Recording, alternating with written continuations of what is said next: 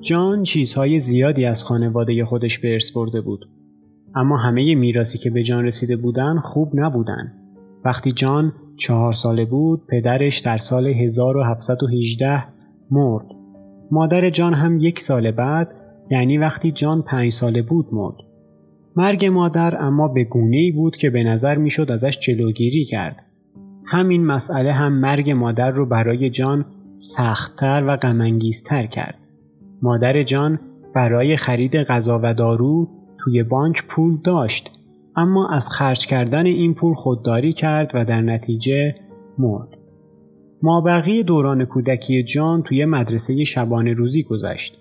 تو همین مدت جان با دایی خودش هاروی در ارتباط بود، اما دایی هاروی هم خصوصیات مشترک زیادی با خواهرش داشت.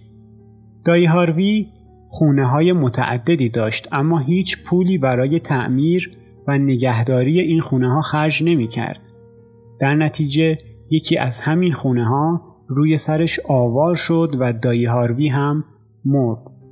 خدا شانس بده. جان ثروت خرج نشده دایی هاروی رو به ارث برد. تخمین زده شده که مجموع ثروتی که از مرگ پدر و مادر و دایی به جان رسید به پول امروز آمریکا به 130 میلیون دلار میرسید. کارتون رو راحت کنم، با دلار 30 تومانی میشه 3900 میلیارد تومان. اما بعد از اینکه جان به یه مرد بالغ تبدیل شد، نشون داد که خصوصیات اخلاقی مادر و دایی خودش رو هم به ارث برده. با اینکه به لطف ثروت زیادی که داشت، جایگاه اجتماعی بالایی هم به دست آورده بود، اما روز به روز خسیستر و بخیلتر می شد. گفته شده جان به جای خریدن لباس نو، لباس خویشاوندان فوت شدهش رو می پوشیده. خونه شخصی جان هم به دلیل همین خساست در خرج پول برای تعمیر و سرپا نگه داشتن آوار شد. حتی بعد از اینکه به عنوان نماینده به پارلمان راه پیدا کرد، باز هم از خرج کردن ثروت هنگفتش خودداری می‌کرد. در نتیجه همین خرج نکردن‌ها، ثروت جان در 70 سالگی به 300 میلیون دلار رسید، یعنی 9000 میلیارد تومان. جان الیوس در نهایت مرد و ثروتش رو برای 2 پسرش به ارث گذاشت. اما علاوه بر ثروت، یه مورد بزرگتر دیگه هم از خودش به جا گذاشت. بسیاری از محققان معتقدند که جان الیوس الهام بخش یکی از شخصیت‌های داستانی نویسنده افسانه‌ای چارلز دیکنز بود. آدم‌های کمی جان الیوس رو میشناسن، اما علاقه‌مندان به مطالعه و طرفداران چارلز دیکنز قطعاً ابنیزر اسکروج رو میشناسن. جان تو زندگی تغییر نکرد، اما چارلز دیکنز آدم امیدواری بود. در کتاب سرود کریسمس، اسکروج آدمی بود که اشتباهاتش رو میدید و ازشون درس میگرفت. عاملی که باعث تغییر اسکروج شد، روح بود. 4 روح اسکروج رو از اشتباهاتش بیرون کشیدن. روح همکار سابقش، جیکوب مارلی، روح کریسمس گذشته، روح کریسمس حال و روح کریسمس آینده. در طول این داستان ما با یه فرضیه جالب آشنا شدیم. گاهی چه بخوایم چه نخوایم، مرده ها برمیگردن. من وحید حسنی هستم. شما به واهمه گوش میکنید.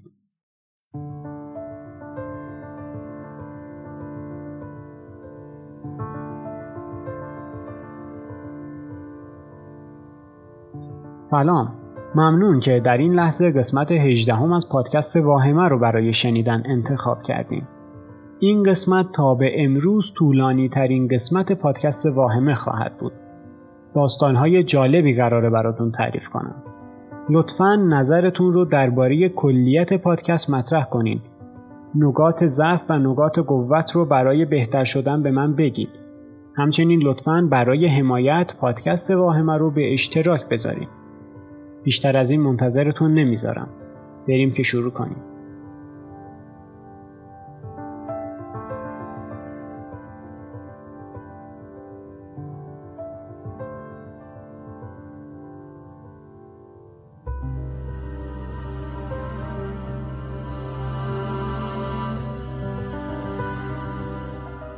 داستان‌های مهمی درباره ارواح تعریف میشن، اغلب قدیمی هستند.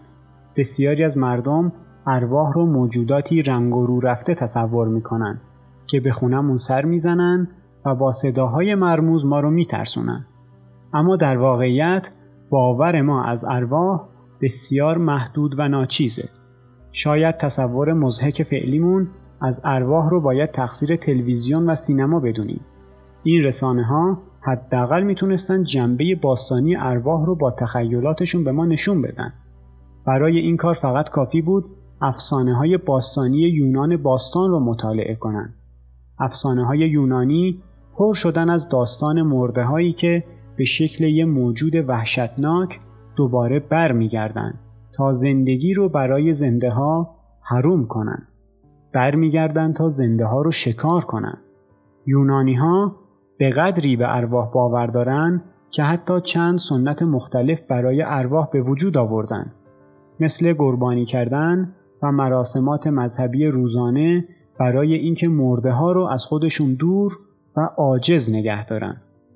هر سال هم مردم برای برگزاری سنت های ضد روح یونانی دور هم جمع می شدن تا از ارواح بخوان یک سال دیگه زنده ها رو تنها بذارن. زمانی که رومی ها قلمروی خودشون رو در مدیترانه گسترش دادن، با سنت های جدید از جمله سنت های یونانی روبرو شدن. یه مقدار از خرافات خودشون رو هم به سنت های یونانی اضافه کردن. برای مثال رومی های باستان وردهای مختلفی رو روی سفال یا تکه های سربی حکاکی می کردن تا از قدرت ارواح برای مقابله با دشمنان کمک بگیرن. رومی ها شاید منشأ یکی از اولین داستان ها درباره ارواح در دنیا باشن. پلینی جوان، فرزند پلینی ریش سفید که تو قسمت قبل بهش اشاره کردم، در نوشته‌ای که قدمتش به قرن اول میلادی برمیگرده، داستانی از یه فیلسوف به اسم آتنادوروس گفته که یه خونه تو شهر آتن میخره. این خونه اما به خصوصیات تاریک شهرت داشت. بر اساس نوشته پلینی، فیلسوف با این که میدونست این خونه تسخیر شده، توجهی نکرد و خونه رو خرید. بعد از اینکه آتنادوروس به خونه تسخیر شده نقل مکان کرد، داستان‌هایی که درباره خونه تعریف می‌شدن به واقعیت تبدیل شدن. آتنادوروس آدم شب زنده‌داری بود و عادت داشت تا دیر وقت پشت میز کارش بشینه و با نور شمع مشغول نوشتن بشه. اما یه شب یه صدای مرموز توجهش رو جلب کرد. سرش رو که بلند کرد، متوجه شد روح یه مرده داره وسط اتاق روی هوا به این طرف و اون طرف میره. روح گل و زنجیر شده بود. روح کمی بعد به آرومی به سمت بیرون رفت. آتنادوروس کنجکاو روح رو تعقیب کرد. روح مدتی بعد متوقف شد و به قسمتی از زمین اشاره کرد. فیلسوف متوجه منظور روح شد و با یه بیل به جون خاک نرم زمین افتاد. عمق زیادی رو نکنده بود که با یه چیز وحشتناک روبرو شد. اسکلت یه انسان، اسکلتی که گل و زنجیر شده بود. پلینی داستان رو اینطور ادامه داده که فیلسوف اسکلت رو از دل زمین و از دل گل و زنجیر بیرون میکشه و بعد اسکلت رو با احترام دفن میکنه. اون روح هم دیگه سراغ فیلسوف نمیاد. رومی‌ها و یونانی‌ها در ساختن داستان از ارواح تنها نبودند. خیلی قبلتر از اونها، مصری‌ها هم به توانایی‌های روح انسان بعد از مرگ باور داشتند. مصریان باستان باور داشتند که روح انسان از قسمت‌های مختلفی به وجود اومده که هر قسمت به موردی به خصوص تمرکز داره. یکی از این قسمت‌ها جسم روحانی انسان بود که در زمان حیات و بعد از مرگ انسان رو همراهی میکرد. اما گاهی همین قسمت از روح بعد از مرگ به دنیای زنده ها برمیگشت. مثل داستانهای امروزی که از ارواح روایت میکنیم، اغلب هم هدفش انتقام بود. در باور مصریان، ارواح برای آزار کسانی که در زمان زندگی شخصی رو آزار داده بودن برمیگشتن. یکی از داستانها از دل پادشاهی مصریان این باور رو کاملاً به نمایش میذاره. مردی ادعا میکنه که روح همسرش برمیگرده و مرد رو مورد آزار قرار میده. به همین دلیل مرد برای روح همسرش یه نامه مینویسه. نوشتن نامه برای روح شاید مضحک باشه، اما نشون میده که مرد چقدر سردرگم و درمونده شده بوده. مرد تو نامه از عشقش به همسر می نویسه که وقتی زنده بود چقدر همسرش رو دوست می داشته و در زمان بیماری ازش مراقبت می کرده. برای روح همسر می نویسه که بعد از مرگ مرد تمام تلاشش رو انجام میده تا جسم همسر رو با احترام به خاک بسپاره. این داستان به ما نشون میده که مردم در سالهای خیلی خیلی دور هم به روح باور داشتن. در چین باستان هم میتونیم باورهای مشابه به ارواح رو پیدا کنیم. همچون باور مصری ها در چین هم معتقد بودن که مرگ خوب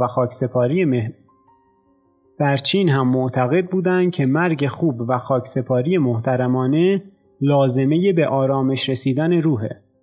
اگه کسی به قتل میرسید یا غیر منتظره میمرد، به احتمال زیاد روحش به سرزمین زنده ها برمیگشت.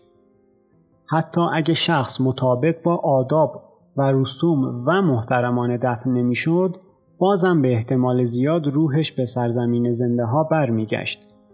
همچون یونانی ها، چینی ها هم مراسمات یا جشنواره هایی رو برای بزرگداشت مرده هاشون برگزار میکردن. این مراسم ها در طول 7 ماه از تقویم چینی برگزار میشدن. باور بر این بود که پرده بین مرده ها و زنده ها در طول این 7 ماه در نازکترین حالت ممکنه. یکی از داستان ها به اهمیت خاکسپاری مناسب و محترمانه در فرهنگ چین باستان اشاره داره. روح یک زن به خونه 2 برادرش حمله میکنه.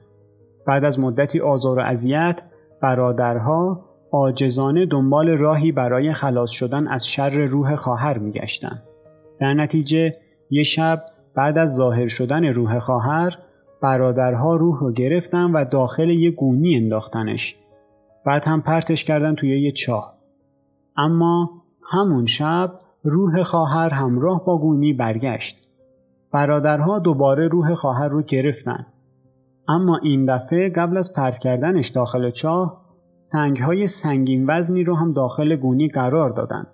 اما روح بازم برای بار آخر برگشت. این دفعه روح رو داخل گونی و توی یک کنده توخالی چوب مثل تابوت گذاشتن. بعد مهرمومش کردن و انداختنش داخل رودخونه تا آب روح رو با خودش ببره. روح خواهر هم به خاطر این مراسم تشییع ازشون تشکر کرد. به آرامش رسید و دیگه برنگشت. در طول هزاران سال در فرهنگ‌های بیشمار ارواح رو به گذشته مرتبط می‌دونستن. ارواح به ما کمک می‌کردن تا کسانی که دوستشون داریم رو فراموش نکنیم. همچنین ارواح پایبندی به سنت‌ها رو هم به انسان‌ها یادآوری می‌کردن. اما فقط این نبود. از بین هزاران داستانی که درباره ارواح ساخته و روایت شدن، بسیاری از ارواح فقط برای یادآوری گذشته به سرزمین زنده ها برنگشتن. بعضی از ارواح از آینده اطلاع داشتن. گاهی اوقات ارواح برای هشدار دادن به زنده ها برمیگردن.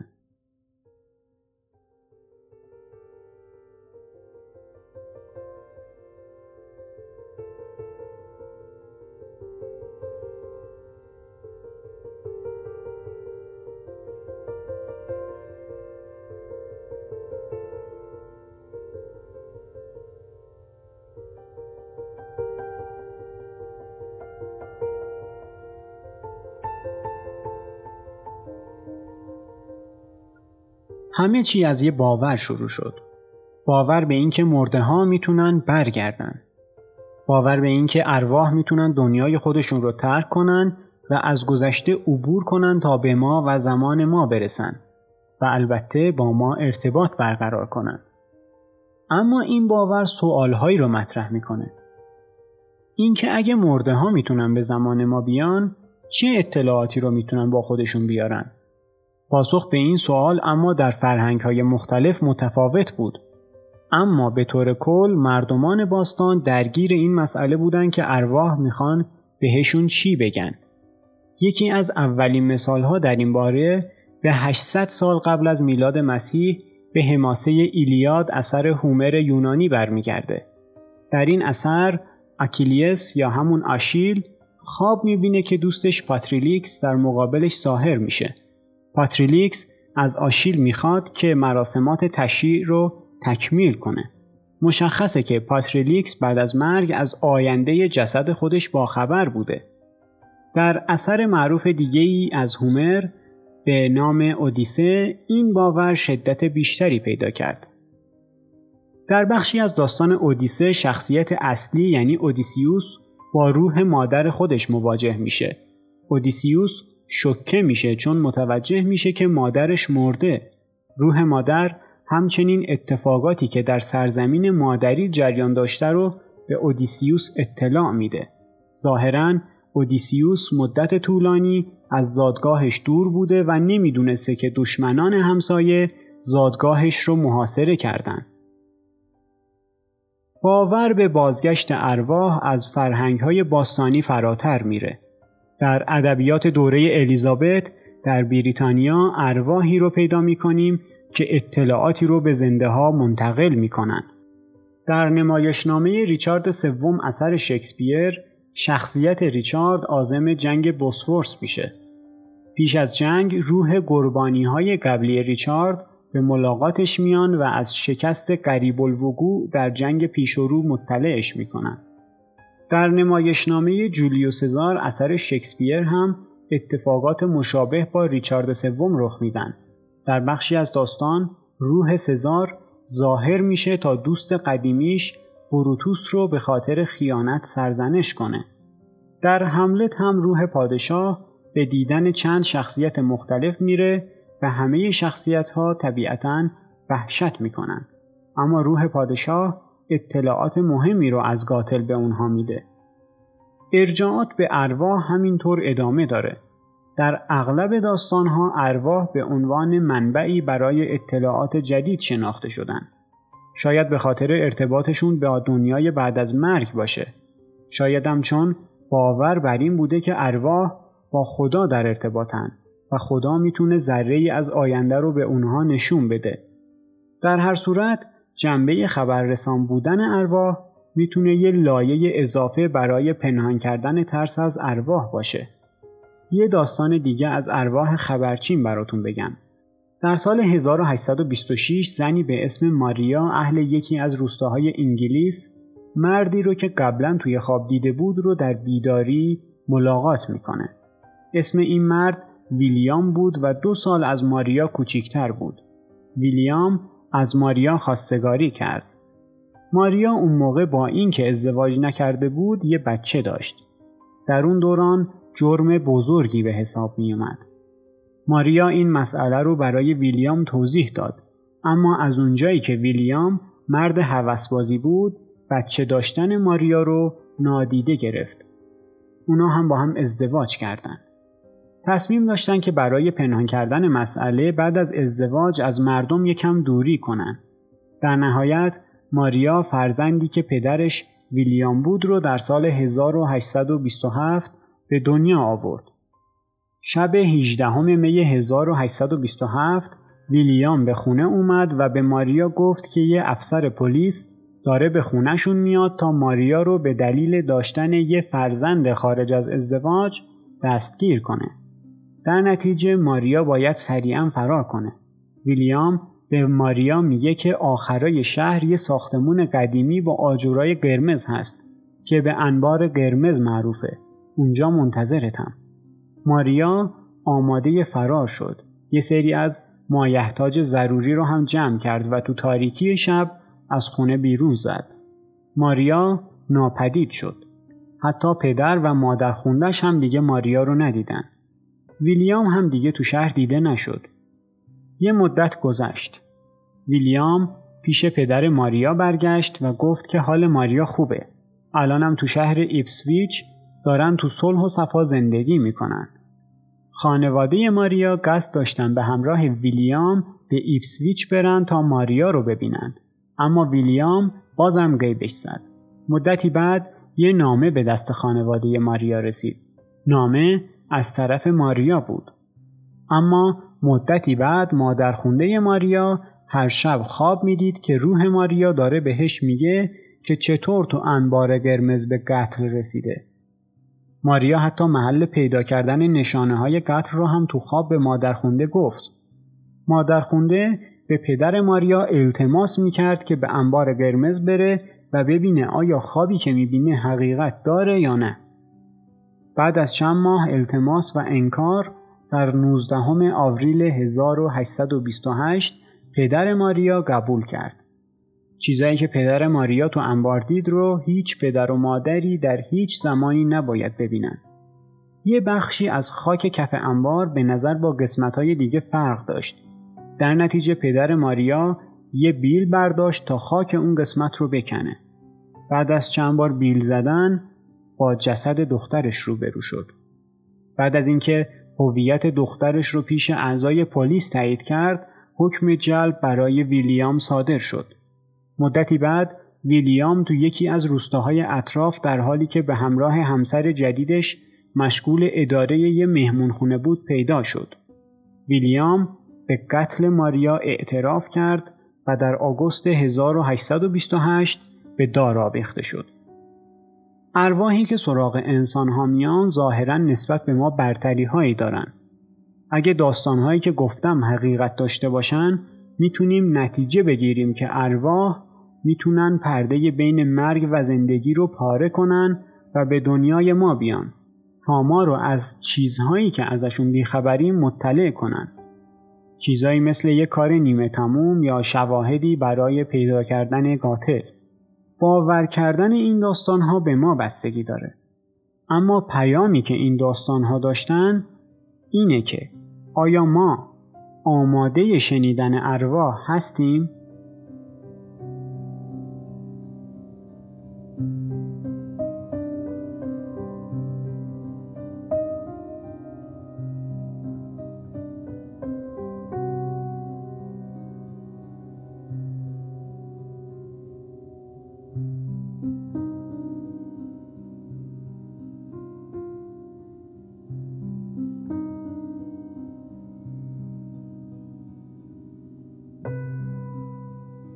نیکولا توی خانواده ثروتمند ایرلندی به دنیا اومده بود.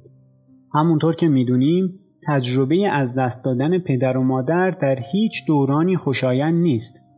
در دوران کودکی که دیگه فاجعه است. زمانی که نیکولا کودک بود پدر و مادرش را از دست داد. نیکولا برای ادامه زندگی به یه خانواده دیگه تحویل داده شد تا تحت سرپرستی اونا بزرگ بشه. وقتی نیکولا به خونه جدید رسید متوجه شد که تنها نیست. متوجه شد که خانواده جدید یه پسر یتیم دیگر رو که همسن و سال نیکولا بود مدتی قبل به سرپرستی قبول کردن. اسم پسر بچه جان بود. جان هم مثل نیکولا فرزند یه خانواده ثروتمند بود. جان پدر و مادرش رو به خاطر بیماری از دست داده بود. زندگی در قرن 17 میلادی هیچ وقت آسون نبود. برای بچه ها که اصلاً آسون نبود. نیکولا و جان مثل خواهر و برادر با شرایط یکسانی زیر نظر خانواده سرپرست زندگی کردند و بزرگ شدند. با رسیدن به نوجوانی و جوانی هر دو با ادیان و مذاهب مختلف آشنا شده بودند. اما هر دو تصمیم گرفته بودند که خودشون رو درگیر دین نکنن. اما یه عهد عجیب بسته بودن. عهد بسته بودن که بعد از مرگ پیش دوستاشون برگردن و از زندگی بعد از مرگ برای هم تعریف کنن. در سال 1687 نیکولا با سر تریسترام برسفورد ازدواج کرد. این زوج صاحب 2 دختر شدن و زندگی خوب و عاشقانه‌ای داشتن. اما تاریکی داشت به سمتشون می اومد. زمانی که برای یه سفر خانوادگی به یه روستای ایرلندی به نام دورمور رفته بودن، تاریکی رسید. یه صبح دلانگیز زمانی که تو روستا اقامت داشتن، نیکولا که بعد از ازدواج خانم برسفورد صداش می کردن برای صبحونه دیر کرد. همسرش خیلی زود متوجه شد که یه مشکلی پیش اومده. نیکولا مثل گچ دیوار بیرنگرو بود و بیمار به نظر می رسید. یه تیکه روبان سیاه و عجیب هم دور مچ دستش بسته بود. همسرش پرسید که حالش خوبه یا نه، اما نیکولا حال بدش رو انکار کرد و ادعا کرد که حالش خیلی خوبه. چند لحظه بعد نیکولا یه خبر به همسرش داد. اون خبر این بود که منتظر نامه‌ایه که قراره دستشون برسه و تو اون نامه خبر مرگ جان نوشته شده. نیکولا از این که نامه قراره به زودی برسه مطمئن بود.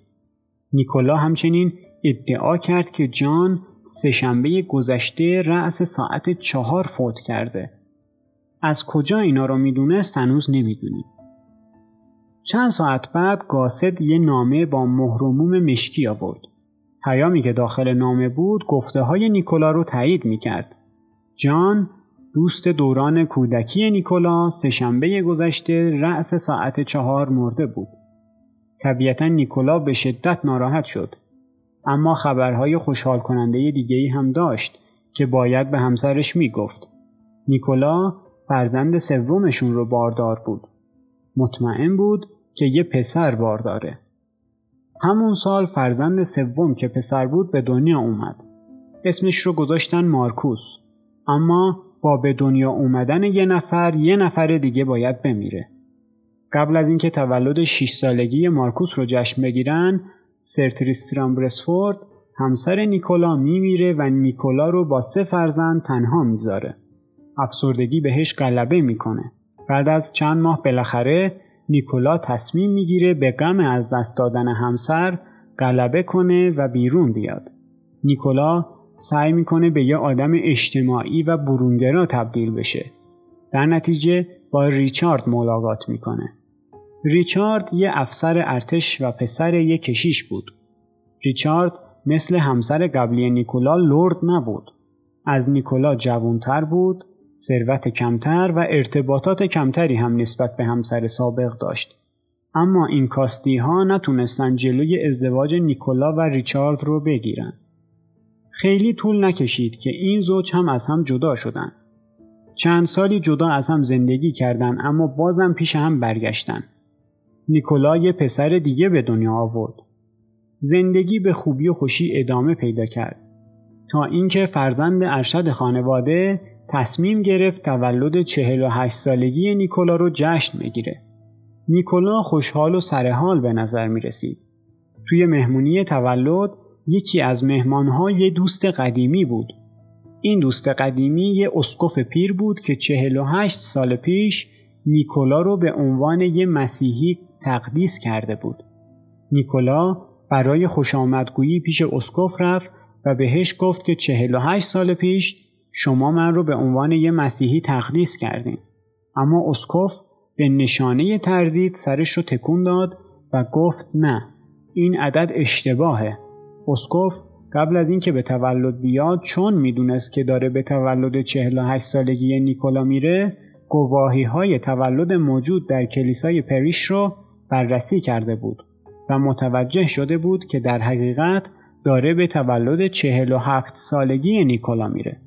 یعنی 1 سال کامل اختلاف وجود داشت. این مسئله رو اگه به ما بگن خوشحال میشیم، چون 1 سال جوانتر میشیم. اما نیکولا وحشت کرد. نیکولا مهمونی رو ترک کرد و به اتاق خوابش رفت. مهمونی بدون حضور نیکولا ادامه پیدا کرد. طبیعتاً این رفتار نیکولا بچه‌هاش رو نگران کرده بود. بچه‌ها به اتاق نیکولا رفتن و دور تختش جمع شدن که ببینن آیا کمکی از دستشون برمیاد. در اون لحظه نیکولا شروع به اعتراف کرد. اعتراف به چیزی که قبلا هیچ وقت دربارش به کسی نگفته بود. نیکولا اعتراف کرد که خیلی سال پیش وقتی برای سرزدن به دوستاش به روستای گیل هیل رفته بودن، یه روز صبح از خواب بیدار شد و دید که جان، بچه‌ای که با هم توی خونه بزرگ شده بودن، کنار تختش وایساده.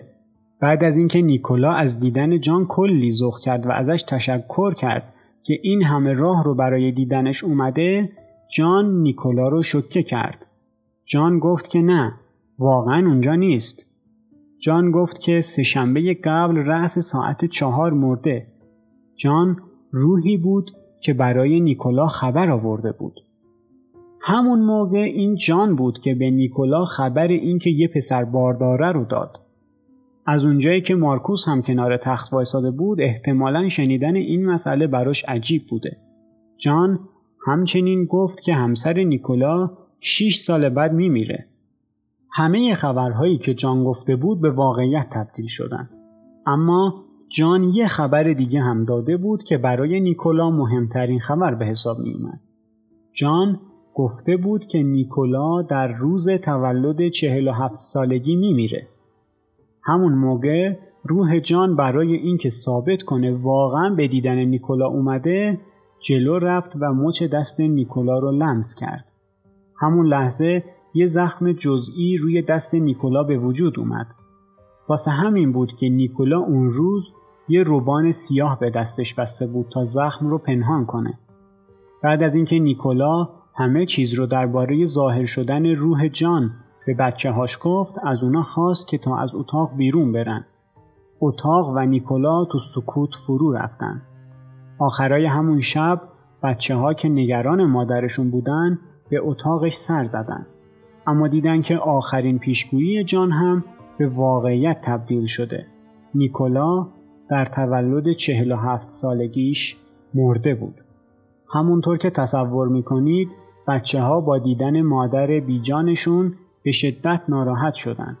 اما درباره روبان سیاهی که مادر سالهای طولانی به دستش بسته بود، کنجکاو بودن. در نهایت یکی از دخترها جلو رفت و گریه روبان رو باز کرد. مادر درست گفته بود. یه زخم زیر روبان بود. انگار پوست مچ دست نیکولا زیر روبان به 2 قسمت تقسیم شده بود.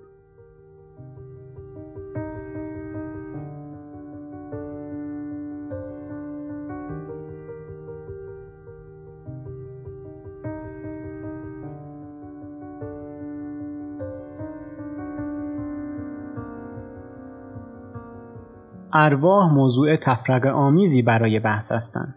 قرن‌هاست که عده‌ای ارواح رو باور دارن، اما عده‌ای وجود ارواح رو مسخره میدونن. اما ظاهراً فرهنگ عامه و شبکه‌های تلویزیونی ارواح رو به شدت باور دارن. در هر زمانی برای هر مسئله‌ای همونقدر که موافق وجود داره، مخالف هم وجود داره. اینکه تک تک ما به ارواح باور داریم یا نه مهم نیست. مهم اینه که برای درک قدرت و ترس از ارواح در داستانها نیاز نداریم تا بهشون باور داشته باشیم. ارواحی که زحمت برگشتن از دنیای دیگر رو به دنیای ما به خودشون میدن، یا برای انتقام از گذشته برمیگردن یا کمک به دوستانشون برای مواجهه با آینده. باور به این که ارواح از آینده باخبرن یه باور باستانی به حساب میاد. دونستن این که بسیاری از مردم حال یا گذشته به این باور به خصوص باور دارن، باعث میشه بتونیم جنبه جالبی از آدمها رو درک کنیم. به شخص داستان نیکولا برسفورد و ظاهر شدن روح دوست دوران کودکیش رو برای مطلع کردن از آینده خیلی دوست دارم. این داستان نسل به نسل در خانواده برسفورد جریان داشته و با عنوان داستان لورد تایرون شناخته میشه. در حقیقت لورد تایرون به جان اشاره داره. اما این داستان شاخه های دیگه‌ای هم داره. اون روز صبح روح جان برای ملاقات با نیکولا ظاهر شد و چند تا پیشگویی انجام داد. تولد یه پسر که به حقیقت تبدیل شد. مرگ همسر که به حقیقت تبدیل شد. و البته مرگ خود نیکولا در تولد 47 سالگی که اونم به حقیقت تبدیل شد. اما یه پیشگویی دیگه از طرف جان مطرح شد که بهتون نگفتم. جان گفته بود که چند سال بعد از مرگ نیکولا، پسر نیکولا و دختر همخون جان با هم ازدواج میکنن. یعنی یه بار دیگه یه پیوند قوی شکل میگیره. مشکل اینجاست داستانهایی که با وقایع تاریخی گره خوردن هم شخصیت‌های زیادی رو شامل میشن، هم سرنخ‌های زیادی دارن. پیگیری این سرنخ‌ها باعث میشه داستان تایید بشه، شاید هم باعث بشه داستان رد بشه. لورد تایرون یا همون جان داستان ما خانوادی از خودش به جا نذاشت. مجرد بود که در سال 1693 مرد. همسر نداشت و طبیعتاً دختری هم نداشت. پسر نیکولا، مارکوس، بالاخره به سن ازدواج رسید و با بانو کاترین ازدواج کرد. کاترین از طبقه اجتماعی مشابه و اهل یک خانواده ثروتمند بود، اما پدرش جان نبود. این باعث میشه بخوایم داستان رو نبش قبر کنیم و بگیم از اونجایی که این پیشگویی جان درست از آب در نیامده، میشه نتیجه گرفت که شاید همه داستان درست نیست. مارکوس و کاترین از دوران بچگی همدیگر رو میشناختن. زنجیره‌ای از اتفاقات ناراحت کننده باعث شده بود رتبه اجتماعی و ثروت عموی جوان کاترین بعد از مرگ به کاترین برسه. عموی کاترین همون جان بود. پس این پیشبینی جان هم درست از آب در اومد. جان نگفته بود که پسر نیکولا با دخترش ازدواج میکنه. گفته بود که پسر نیکولا با همخونش ازدواج میکنه.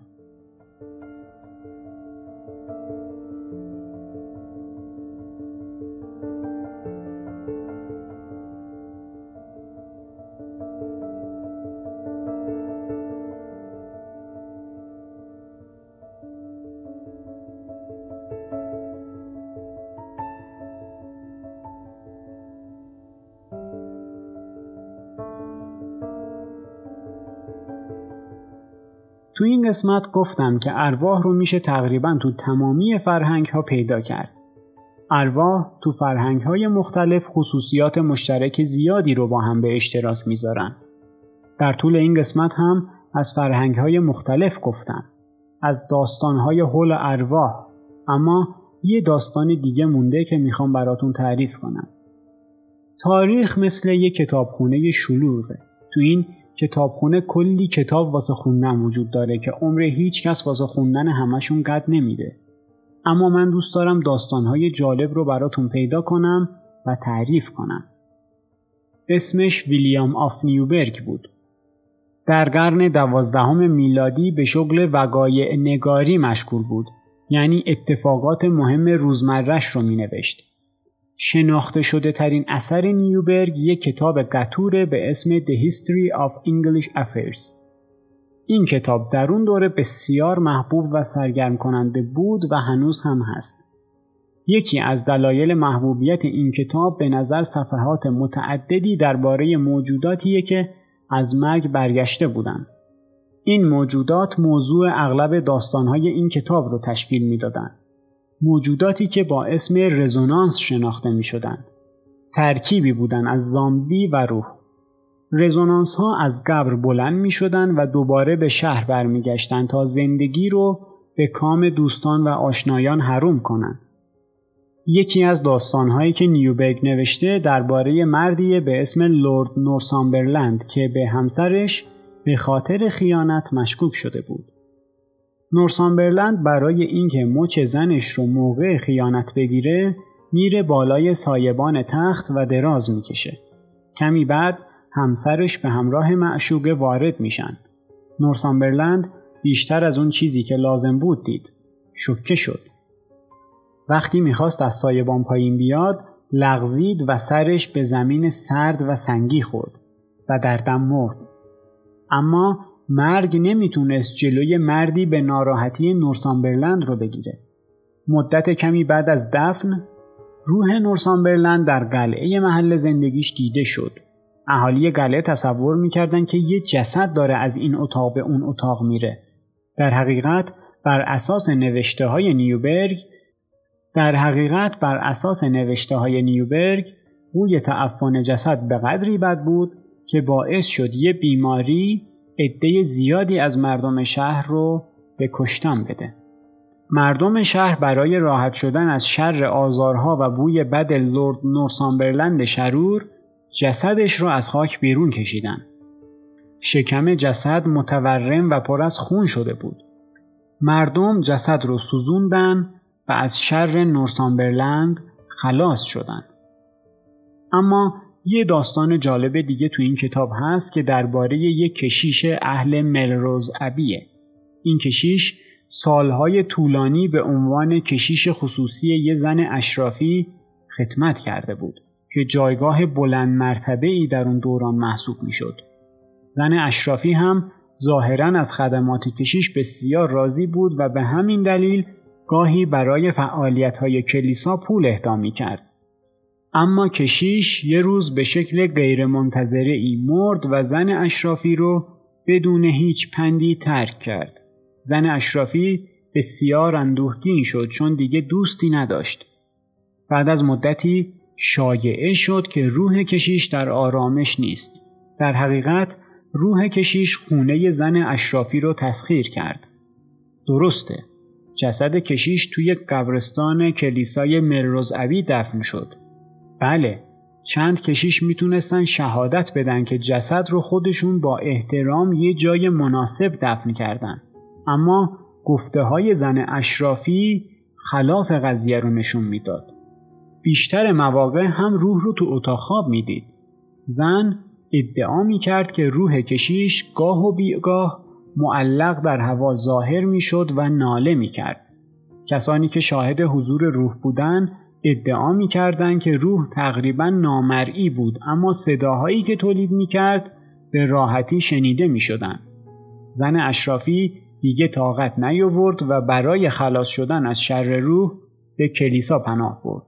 زن کلی ناله و التماس کرد تا کمکش کنن. کلیسا هم با خوشحالی قبول کرد. همه کشیش‌ها دست به دست هم دادن تا زن بی‌نوا رو کمک کنن. به هر کشیش وظیفه‌ای سپرده شد. حتی چند کشیش دیگه برای کمک از کلیساهای دیگه اومدن. خوندن دعا همه روز ادامه داشت. در نهایت هم شب هنگام برای دیدن نتیجه کنار قبر کشیش فقید حاضر شدند. مدتی بعد روح ظاهر شد. خیلی ها ترسیدن. بعضی از کشیش ها هم سعی کردن به روح شرور حمله کنن. شاید اون موقع نمیدونستن که حمله کردن با بیل به روح کار بیهوده ایه. این مردها با شنیدن داستانهایی از رزونانس ها بزرگ شده بودن. شاید فکر میکردن واقعا جسد روبروشون وایساده. حملات جواب نداد و همه هراسان پا به فرار گذاشتن. اما روز بعد با یه دستور جدید برگشتن. جسد رو از قبر بیرون کشیدن و سوزوندنش. گفته شد که آزار و اذیت روح کشیش تموم شد. آخرین موردی که باید بگم اینه که وقتی زمین نرم رو کندن و تابوت سنگی رو باز کردن، چیزی دیدن که مو به تنشون سیخ شد. با اینکه کشیش به مرگ طبیعی مرده بود، اما جسد پر بود از زخم‌های متعدد، زخم‌های تازه‌ای که هنوز خونشون کامل خشک نشده بود. انگار جسد همین دیشب زخم خورده بود.